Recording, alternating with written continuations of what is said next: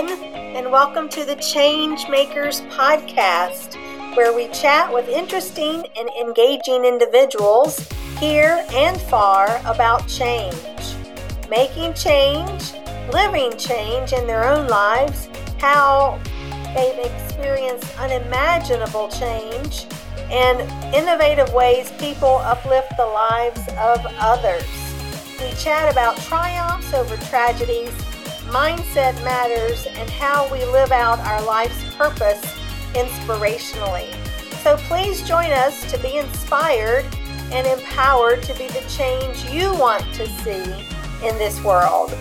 You know, we can all be change makers in our lives. Here's to the change you're about to bring forth.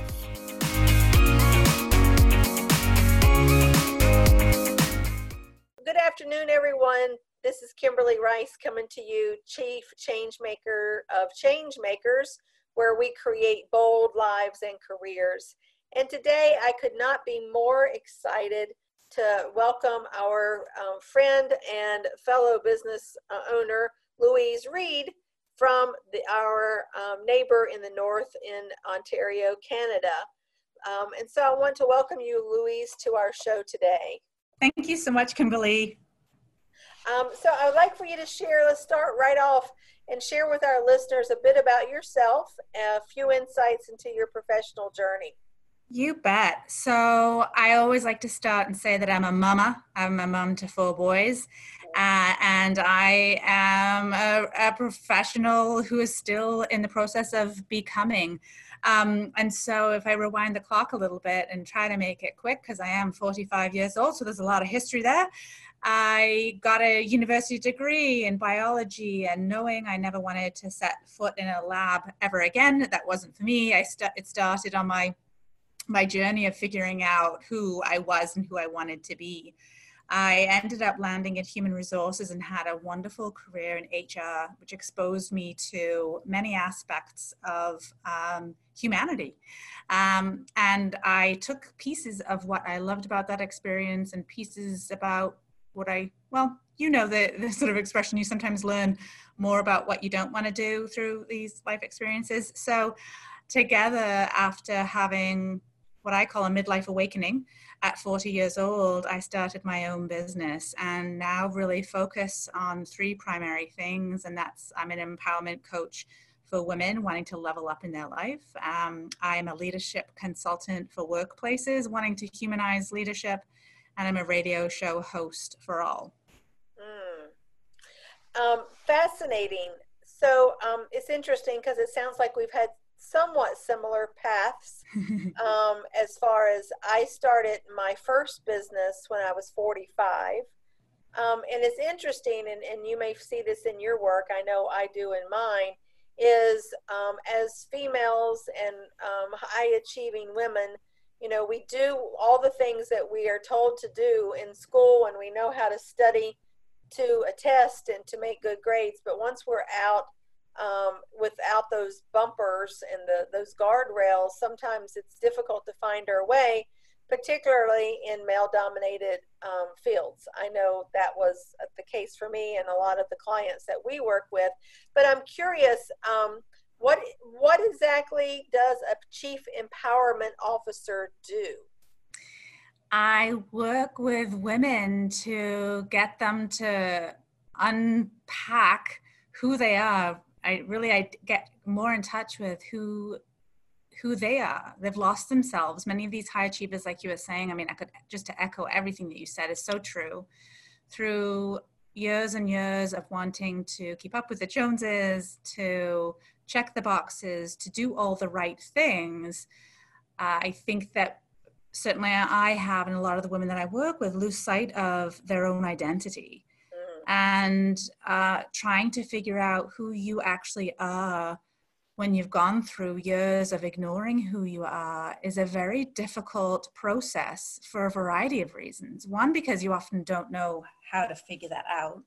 And then secondly, it's pretty it's pretty devastating mm-hmm. when you actually come to the realization that I've done all the things I said I wanted to do by the time I got to this point in my life. I have all the things. I've got the kids, I've got the husband, I've got the great job, and I'm miserable and I don't, and I'm, and I'm lost. Mm. So those are the women that I help. So self-discovery and, you know, unpacking, peeling back the layers is the first part.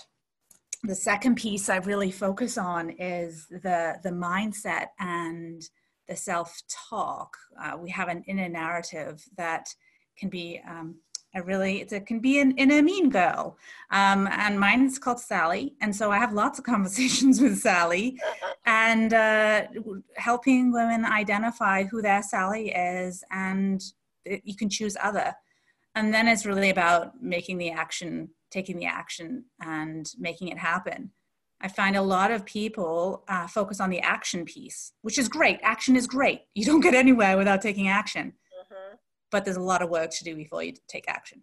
Oh gosh, yes, you're singing. you're singing my song. Um, you know, I for almost 20 years I worked in law firms, in corporate law firms here in the Philadelphia area.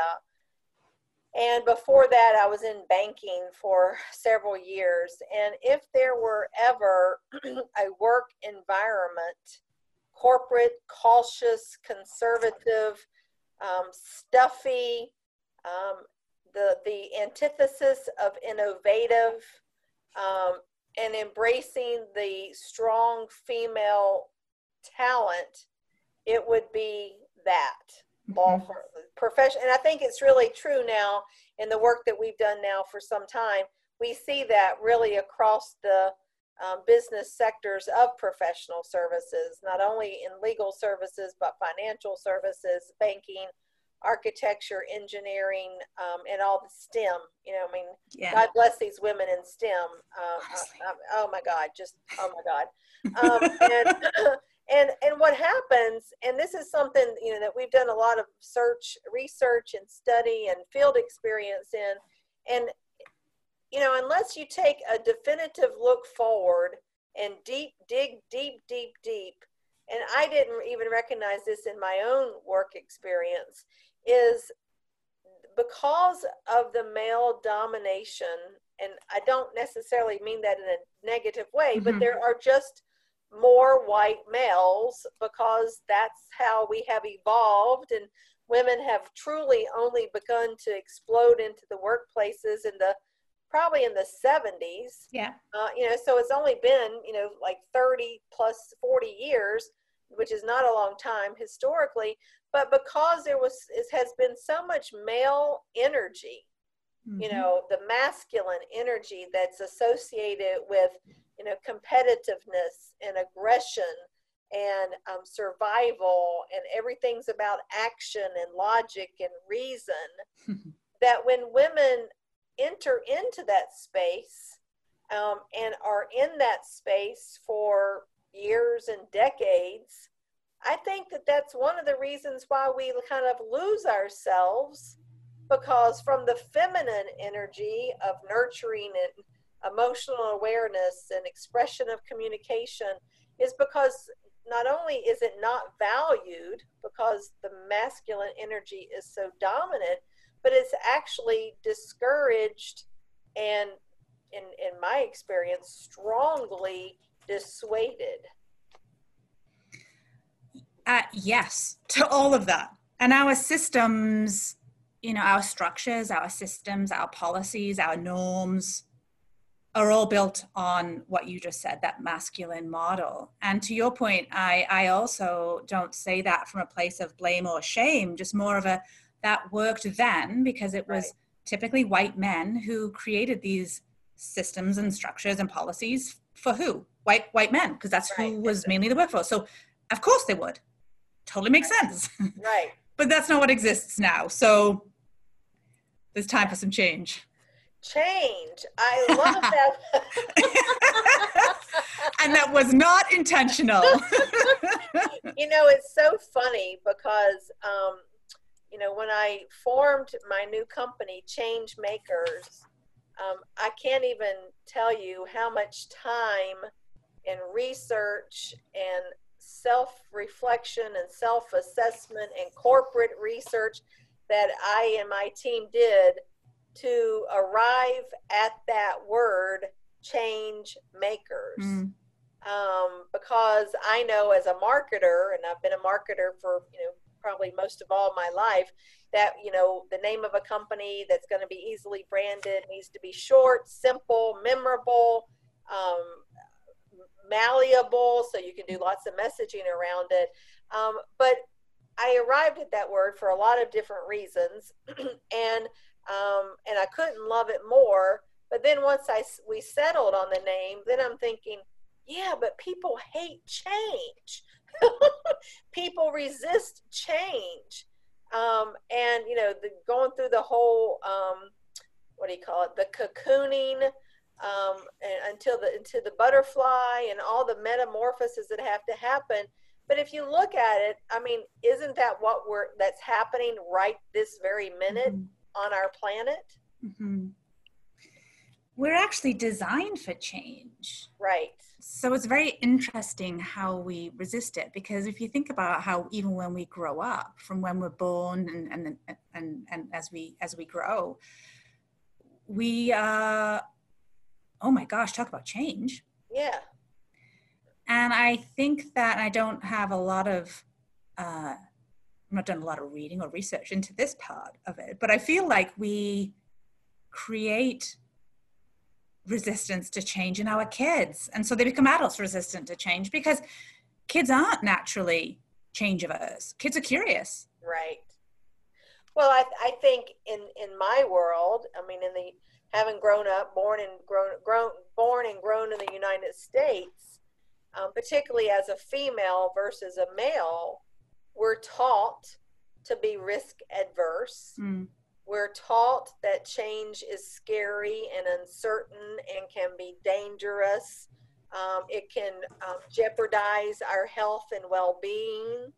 Um, you know, so it's it's all about the messaging from the media and the society, um, and I could go on, but but out of change, and I'll, I'll, say, are you familiar with the um, the name Dr. Wayne Dyer?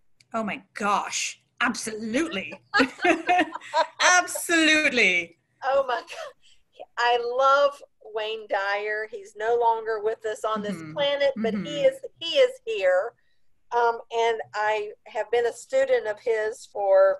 Um, and, and just to let the listeners know, Wayne Dyer is a when he was on this planet, he was an amazing, um, unprecedented spiritual teacher um, of one of the greatest um, best selling authors of, of all time in the area of personal development um, and change, really, uh, in a mm-hmm. number of different ways. But the reason that I raise his name right now is um, I was in New York years before he passed away, which I think he's passed away maybe four or five years ago, um, in at his home in Maui. And one of the things he said during this um, conference that I was attended, and then I heard many times uh, on his recordings, was that about change. You know, he he kept he said he kept a picture of his 21 year old self on a bathroom wall and he did that to remind himself that there's not one cell of his, what was 74 year old body that remained the same as that 21 year old young man mm-hmm. because of change. You know, how the cellular reproduction and the personal development and our life experiences and how we come in, you know, contact with um, figuratively with people through our lives that you know bring um, lessons to our lives. Um, and we and we change and grow hopefully grow and develop from that. But i just thought that was so provocative and so profound. I think that's one of the many things that was was and continues to be so great in his work is and i think like like many teachers regardless of what it is that you teach but certainly for for uh, for Wayne Dyer, is this the simplicity um, and power of his messages. Yes, absolutely, I agree.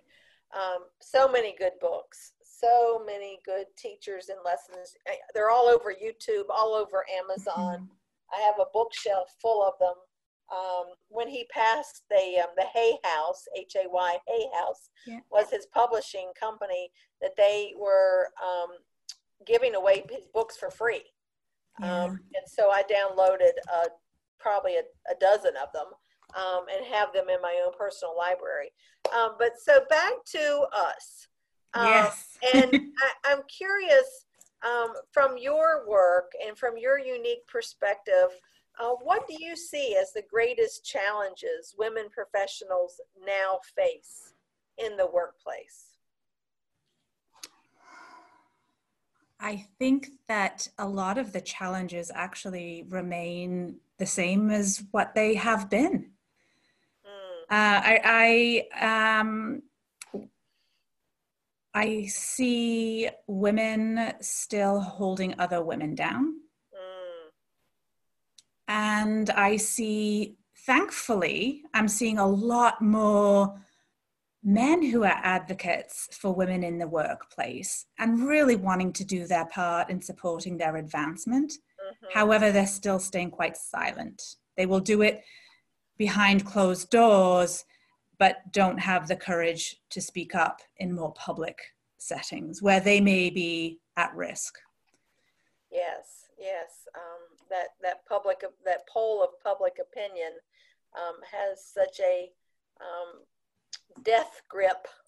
it, it, it does, and, and I think it goes and and you know the the bigger sort of issue really even goes back to what we were chatting about when we were talking about the uh, the masculine model.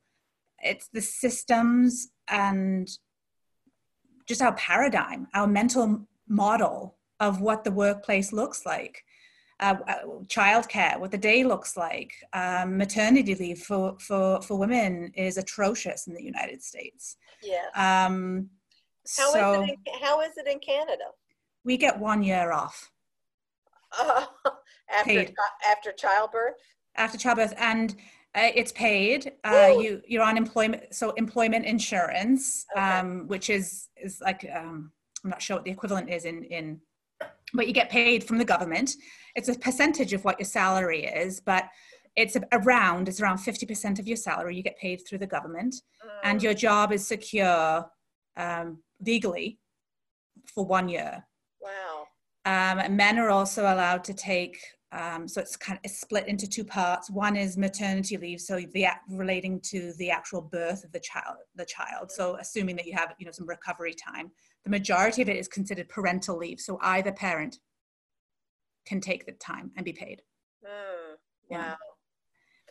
You know, it's just, I see women um, who are in their family planning years um, that are pushing that off because they know how penalized they will be by their employers I mean, it's a pretty well known fact in many law firms across the United States that um, the male leadership, the management teams, you know, begin to devalue. And in fact, it impacts their recruiting mm-hmm. um, on whether or not women are planning to have a family. And after the birth of a, the first child, you know, and the woman returns to work sometimes two, three, four weeks after the birth of the child. Mm. But the death knell is the birth of the second child. Right. They're done. And, you know, the, the tricky thing about corporate, I guess, structure is because it ultimately still is so male dominated and governed that, you know, they don't have, in my view, they don't have the courage to just call it what it is because that would be in the states illegal for employment law perspective. Right. But they but they do the what we I call the deep freeze. they, they freeze you out. Yeah. Um, which is just it's just a sin. It it causes so much stress. Um, it it really does. It really does. Yeah. Melinda Gates. I don't know if you've read her book, The Moment of Lift. I have her book right beside me, um, and I opened it up to a page which was appropriate, and she she said we have to create a workplace that is compatible with family life. Yes. because it, right now the way that workplaces are it pits your work against your family in a contest one side has to lose. Right. And that right there speaks to the masculine energy. Yeah. And the and the abundance versus the lack. Yeah you know if if work wins then family loses and if family wins then work loses. Right. versus why can't we just have win-win? What could it look like right? right, to be curious what else could work? What right. else could work? And i love that question actually. It's one of my favorite coaching questions is what else? Right.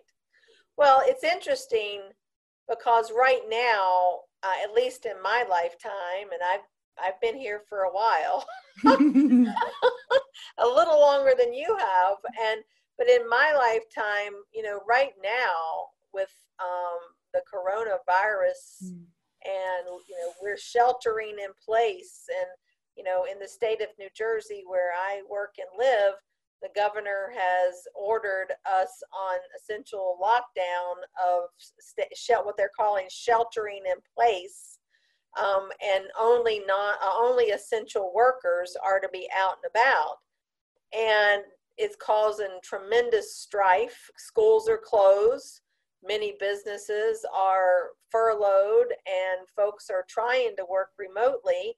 I cannot, I am not a parent, a biological parent. I cannot even imagine how the parents are managing to school, homeschool their children, and maintain their own work all under the same roof. And that's it, you can't. I mean, how in the world? I don't even under, I don't even know. it, it's it's not working yeah. to, to answer that more more uh, you know specifically i don't know what else there could be at this time so i mean the government's doing what what, what they what they can but this is where it's interesting i was just on a phone call with a company that i'm consulting with right now and supporting and the senior director of this particular group that i'm supporting has asked me to put a task force together um, to identify how we can come up with better supports for parents. He threw out an idea. He says, I'd have no idea if this is what the task force will determine is needed. But he said, What about, what if we actually hired someone to help curate all of these learning materials that are available online that could just give all of our employees great, follow this curriculum. Just follow this curriculum. Just follow this one link because we're in this state of overwhelm. We're in this state of fear. Um, and we know that at, when we're in those situations, our fear brain is not a place where we make good decisions. It's not a place where we are centered or grounded. Um, it's, you know, our, we have no connection to our heart. It's not a good place to, right. to, to be living in. So yeah so so there are it's a very very difficult time and i think that this is going to be where the you know, the really strong leaders rise yes well i i on very from various resources i've been listening reading learning teaching as the marketer and the visionary i see that yes this is a tremendous um, a, a tremendous time of strife and stress and anxiety and isolation. But as a visionary, I see that it's almost like the pearl, the oyster, the pearl in the oyster that's getting compacted and stressed and stressed and stressed and it's going to come in that's going to develop into something hopefully beautiful and a new way of experiencing um, our world you know whether it's I, I don't know what it could be at this point but i'm just curious you know for women high achieving women visionaries change makers like us um, you know that that persist and um, move through um, difficult times and crises um, you know what, what do you tell your clients as far as you know what's the end game here what what does success look like I think success looks like we've come out of this as better human beings, as better team members and as a better company. I think that we uh, we've lived with a lot and led our businesses uh, with a lot of head, mm. and we need to have that absolutely. But I think this is going to bring about more of a balance. I think more balance is going to be restored. Our world is crying for it in so many ways, yeah. socially, climate-wise, um, you know, economically. Uh, there's such an imbalance that I think that we're going to see more equalization across all of those domains. And so I see a huge opportunity for more of that feminine energy and so and female leaders and then men as well who embody some of those characteristics already and are just waiting for the opportunity to be able to let it shine. Mm. I think that's what we're going to see. So we're going to have a restor- you know, balance of the, the head and the heart because there's a place for both in business. Compassion, compassion is um, a place I have hope for seeing more of that in, in, in business. Yes. You know, it's interesting. I just um, hosted an, a podcast recently with a fellow from Ohio who's quite well known. He's his name's Jeffrey Tobias Halter, who is I never had heard this title before. He's a gender strategist. Mm. Um, he has a background in working in consumer products, Coca Cola.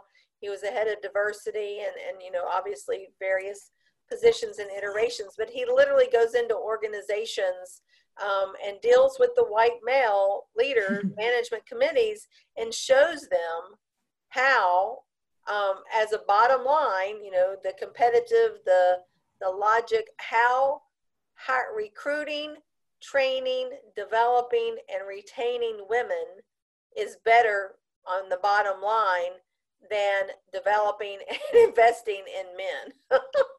it's true and and i and i love that we see men doing that kind of work it's not just minorities that have to be doing the fighting the battle that they didn't sort of create in the first place mm. um, at the same time we've been talking about diversity and inclusion for 50 years. Started sort of in the the education started in the 70s and 80s and it changed it morphed into the 90s when we talk more about unconscious bias. And the stats have been dismal in terms of the what we're actually seeing like how we're seeing the needle move. And so the research suggests that people's individual mindsets are being shifted which is great because it starts there right but we talked about it a moment you know a few minutes ago about the courage and what we need i really believe and this is what my humanizing leadership approach was really focused on is we need leaders who are ready and willing to live into their values and identify and live to their purpose and have the courage to speak up, especially when it's hard. Yes. Oh my gosh. So, from that unique perspective and your teaching, what are some some tips, advice that you give your clients, women, I suppose, and enterprises on how they can show up more boldly to develop a winning game plan um, for the work for their workplaces and for their career paths. Yeah, so I think there's there's three main things that I, I focus on. I start with you have to be able to lead yourself before you can lead others to lead the way. Mm-hmm. And and so I, I, mentioned how my approach to supporting uh, women leaders was about peeling back the layers to really get in touch with their own identity. It's the same th- same thing really with leading self. So I think leaders now, because we're expecting this of leaders now for a whole bunch of reasons, which I've mentioned already, some of the societal, um, social shifts that we're seeing, there's an expectation, and the demographic shift as well has been big for this. There's an expectation that leaders show up differently. There's an yeah. expectation that we care more about the bottom line with our environment, etc. And so leaders have to do some inner work. So I like to know why are you a leader in the first place?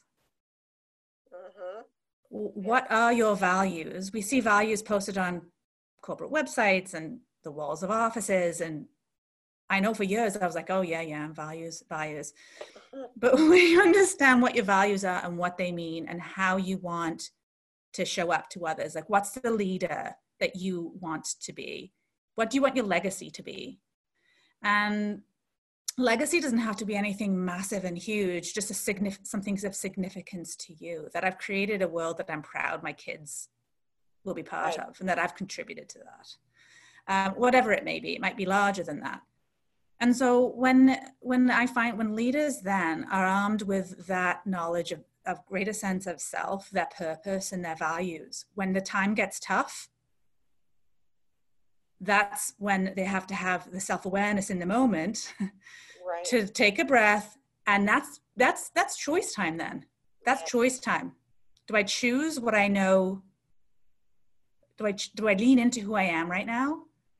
Or do i choose to be a sheep? So the leading self piece is really a, a big piece that i've seen missing from a lot of the leadership work over the last number of years. It's not about information it's about courageous leadership You know, that's so fascinating that you mentioned that. And um, from my uh, experience in working in professional services, 20 years in house, um, and working as, you know, uh, in law firms, I was on in the what they called us the non lawyer C suite. So I, you know, they don't even realize how offensive that is. right. I'm sorry, I'm laughing because it's. I don't know what else to how else to respond to that. so it was you know, so I was I was a chief marketing officer and there's a chief financial officer and a chief information officer and and a couple of other teammates that were you know we had degrees obviously and we led departments we had i had great balance i had great budget responsibilities um, and i a part of my role was to um, work alongside the lawyers. I, uh, in one particular firm, I was tasked with developing the associate attorneys, the baby, what they would call the baby attorneys, um, coming right out of law school up until um, I would say from 25 to say 35. Um, and by 35, if you are not making partner, then you need to make some other plans.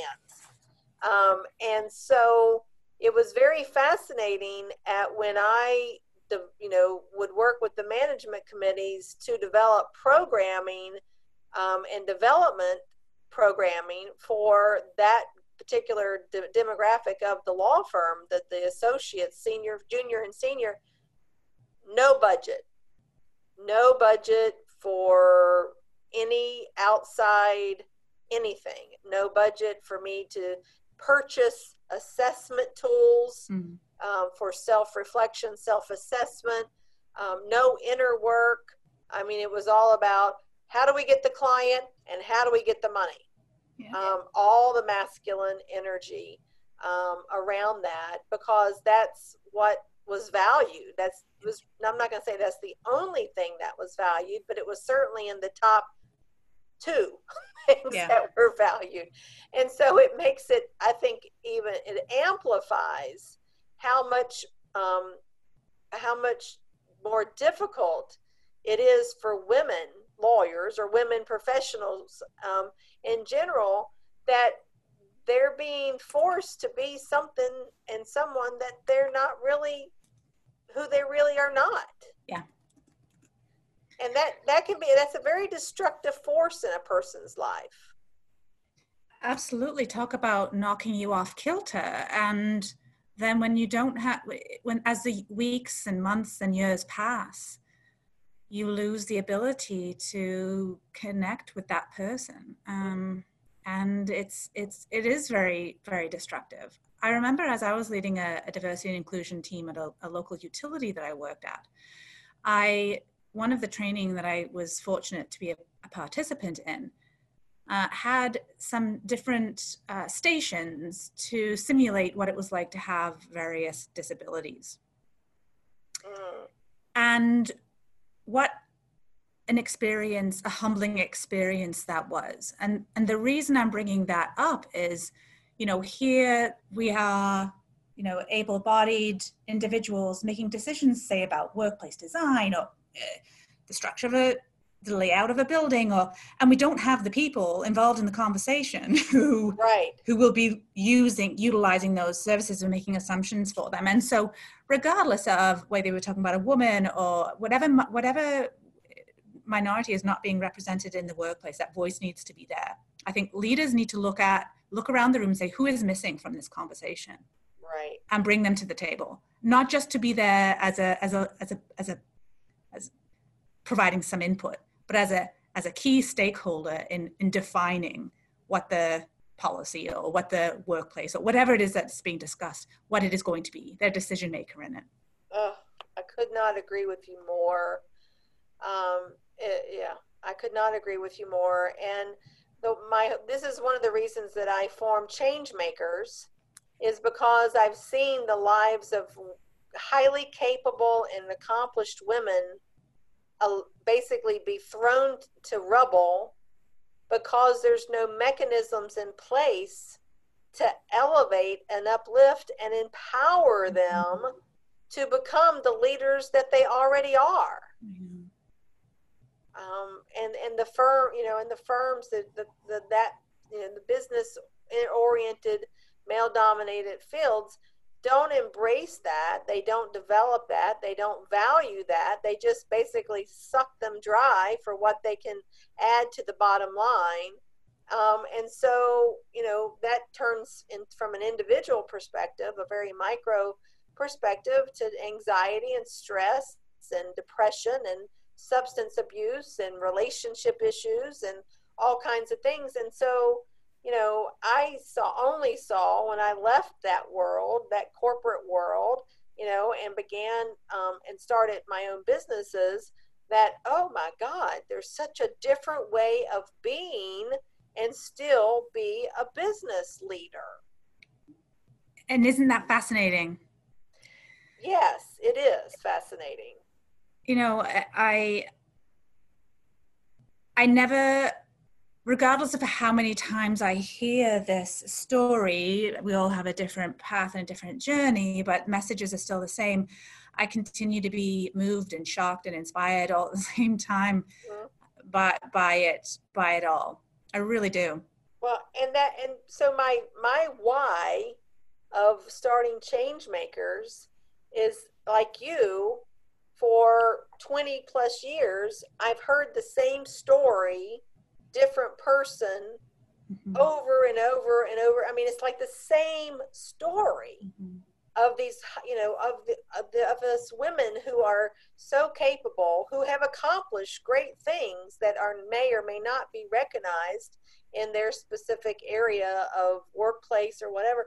And so, you know, one of the values and one of the um, objectives of change makers is once we guide women professionals to do that self reflection and assessment, is to perhaps look dead straight in the mirror and say, This doesn't work for me anymore, mm-hmm. and let me now do something different and maybe move out of this space into creating my own thing or something else.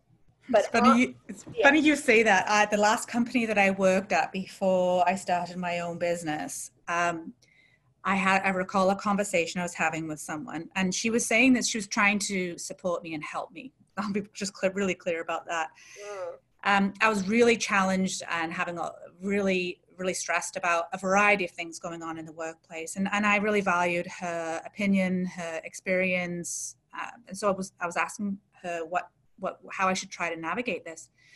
She said, "Look around the organization who is successful, be like them." and in and in that moment i realized oh there's not there's nothing wrong with me right this just isn't my this is not these are not my people and i left right. it was it was so wonderful and freeing so to your point about then finally you know when you've got a level of awareness is then having the courage to then do something different with that right and it's difficult because um, because we as women sadly, um, those of us who have not taken the time or ha- had created the sense of awareness um, that um, we're afraid of what people think of us. We're we're concerned and afraid. We have so many fears, which are self sabotaging, um, that are not really grounded in reality, but yet perception, which is can be troublesome. Mm-hmm. Um, and so, you like you, uh, you know, I'm here as a conduit and a mirror to show women, to guide them along their way as a coach that, you know, no, there's nothing wrong with you. You're perfect exactly the way you are. It is an environment that's trying to make you a square when you're a circle. Mm-hmm. and and let's let's embrace all your circleness. yep. I mean, I think we we we walk a very thin line. You know, if, if men are walking a balance beam and they have some flexibility, you know, in how they maneuver, we're walking on like this tiny tightrope. right. That's so thin. It is. And I don't think because of historically, and, you know, women of a certain age who have been in the workplace all their lives, and the men are always the bosses or the final arbiters, and we don't really know anything different, it's difficult for us to imagine that what the different could be. Absolutely. And that's why there's so much need to embrace the women leaders, though to embrace our unique brilliance as women change makers and to have an inner uprising where we flip that paradigm and Absolutely. we're the leaders. Absolutely. I need to say something to you. Men, You said women of a certain age as as and as, as an aside, but it was it's it's, it's it is related. I don't know if it was Crave or Netflix. There is a comedy show that's had it was two different um, evenings that were put together, all of women uh, comedians who were just incredible. It was a lineup of five women on each on each show, and it's called Women of a Certain Age. you, if, if, who doesn't like to laugh, and I think we need a little extra laugh in our life right now. I highly recommend you Google that and find out how you can watch women of a certain age. Talk about women empowering women in a in a field where you know don't see a lot of female comics and they are they are a minority in in that industry and it's not it's not been an easy journey for them. So it was really a really neat uh, enjoyable show and just neat seeing some of the behind the scenes conversation and dialogue around the struggles that women have experienced in comedy wonderful well i want to be respectful of our time and our listeners time so i have just a couple of what I think are fun questions at here at the end as we wrap up. So, Louise, I'm fascinated to learn about your why. My why. Why it's, do you do this work? Uh, my pain has become my purpose. I saw people, in, I see people in pain. I see women in pain and I see women suffering. Mm, yeah. And so, through my education and experience and passion and pain, and I put those in a blender, that really that's that's what defined my why. And so, uh, more succinctly, my why is to empower women to take brave, bold action in pursuit of their dreams and goals. Yes. Yes. Amen, sister. I'll take it, Kimberly. um, if you could give your younger self, talking about certain age, um, if you could give your younger self one piece of professional advice, what would that be? It's something I learned from my mom about eight months ago, and I asked her why she hadn't told me before, and that was follow your heart, but don't leave your head behind. Mm, goodness me. You know, that's beautiful. That is so beautiful. Um, where did you think that that came from from her to you i think she had realized she realized that i think she had just come to that learning herself yeah i actually had her as a guest on my show and that's when she told me that piece of advice and i said where was that when i was growing up I think, you know, as Michelle Obama, not to get political because it's not a political comment, but just Michelle Obama said in her book, Becoming, we're always in the process of becoming. Oh, yes. And I thought that was beautiful. And I feel like that's where it came from in my mom. You know, I, um, I don't view Michelle Obama just because she was married to the a former president who I have to say I, I actually love. Me too. Um, um, you know, compared to today, but that's a yeah. whole other story. But yeah. Michelle um, could not be more real um, and her story more relatable. Um, and her, you know, I've read her book and, and I have her journal sitting right here by yeah. my desk. And um, I was so fortunate um, that she came and visited with us in Philadelphia um, a year, about a year or so ago.